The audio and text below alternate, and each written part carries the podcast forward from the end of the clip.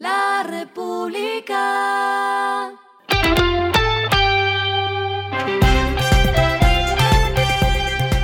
Al final de la jornada, esto es lo que debes saber sobre el comportamiento de los negocios, las finanzas y la economía.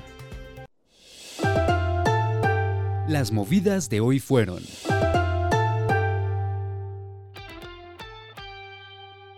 Tepaga, en alianza con Visa, anunciaron el lanzamiento de una nueva tarjeta débito virtual, la cual no tendrá costo de cuota de manejo y podrá solicitarse a través de la aplicación Tepaga. La tarjeta, emitida por el Banco Cooperativa Coop Central, funcionará con el depósito electrónico disponible en Tepaga y tendrá una cantidad ilimitada de opciones de transacción en línea, ya sea por la página web o vinculándola a aplicaciones.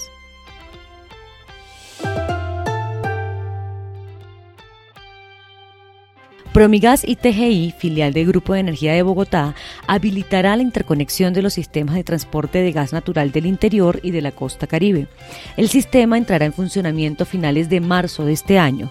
Esta primera interconexión pone a disposición del mercado petroquímico una capacidad adicional de cincuenta pies cúbicos por día de capacidad de transporte desde la costa hacia el interior para todo el sector del gas natural.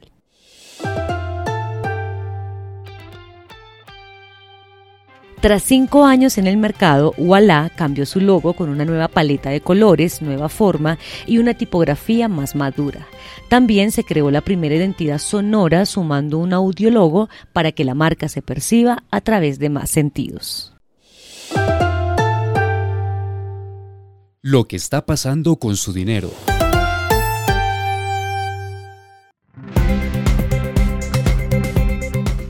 Todo apunta a que habrá una guerra de tarifas en tarjetas de crédito ante la disparada de la usura, que ya está en cuarenta y seis por ciento.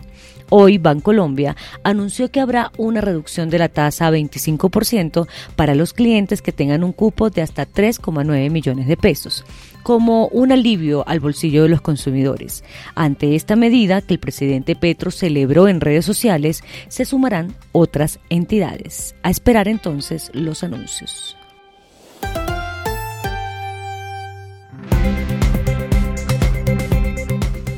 Los indicadores que debe tener en cuenta. El dólar cerró en cuatro mil setecientos cuarenta y ocho coma sesenta y uno pesos, bajó seis coma noventa y ocho pesos. El euro cerró en cinco mil once coma sesenta y ocho pesos, bajó tres coma cero ocho pesos.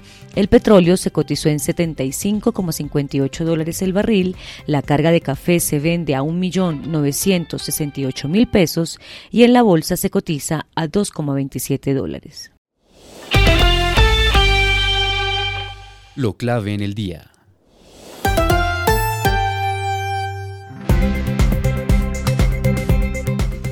Jaime Alberto Cabal, presidente de Fenalco, aseguró que se han perdido hasta el momento más de nueve mil empleos en Nariño y Cauca por el colapso de la vía panamericana. En Nariño, puntualmente, se han cancelado seiscientas matrículas mercantiles y en el Cauca se registran pérdidas por cincuenta mil millones de pesos. Además, continúan creciendo los índices de inseguridad. A esta hora en el mundo. Los despidos de empresas estadounidenses durante enero y febrero tocaron el nivel más alto desde dos mil nueve y el sector tecnológico representó más de un tercio de los más de ciento ochenta mil recortes de empleo anunciados, según mostró un informe hoy jueves. Solo en febrero, los despidos en Estados Unidos ascendieron a setenta y siete mil setecientos setenta, más de cinco veces que los quince mil doscientos cuarenta y cinco despidos anunciados un año antes. Y el respiro económico tiene que ver con este dato. La República. Johnny Depp no solo suma ingresos como actor. Hasta ahora ha ganado nueve coma cincuenta y uno millones de dólares con la venta de su primera colección como pintor, algo que comenzó en julio, en la que retrata a personajes famosos de la industria del cine y de la música. El pasado lunes se vendió la más reciente por la galería londinense Castle Fine Art, que calificó la colección como la más rápida en venderse en su historia. La República.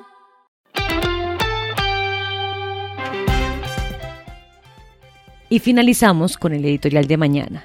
Los bancos a competir con sus tasas bajas. El banco más grande de Colombia ha originado una guerra de tasas bajas muy afortunada para los consumidores, pues el emisor no entendió que el crédito está caro para la economía. Esto fue Regresando a Casa con Vanessa Pérez.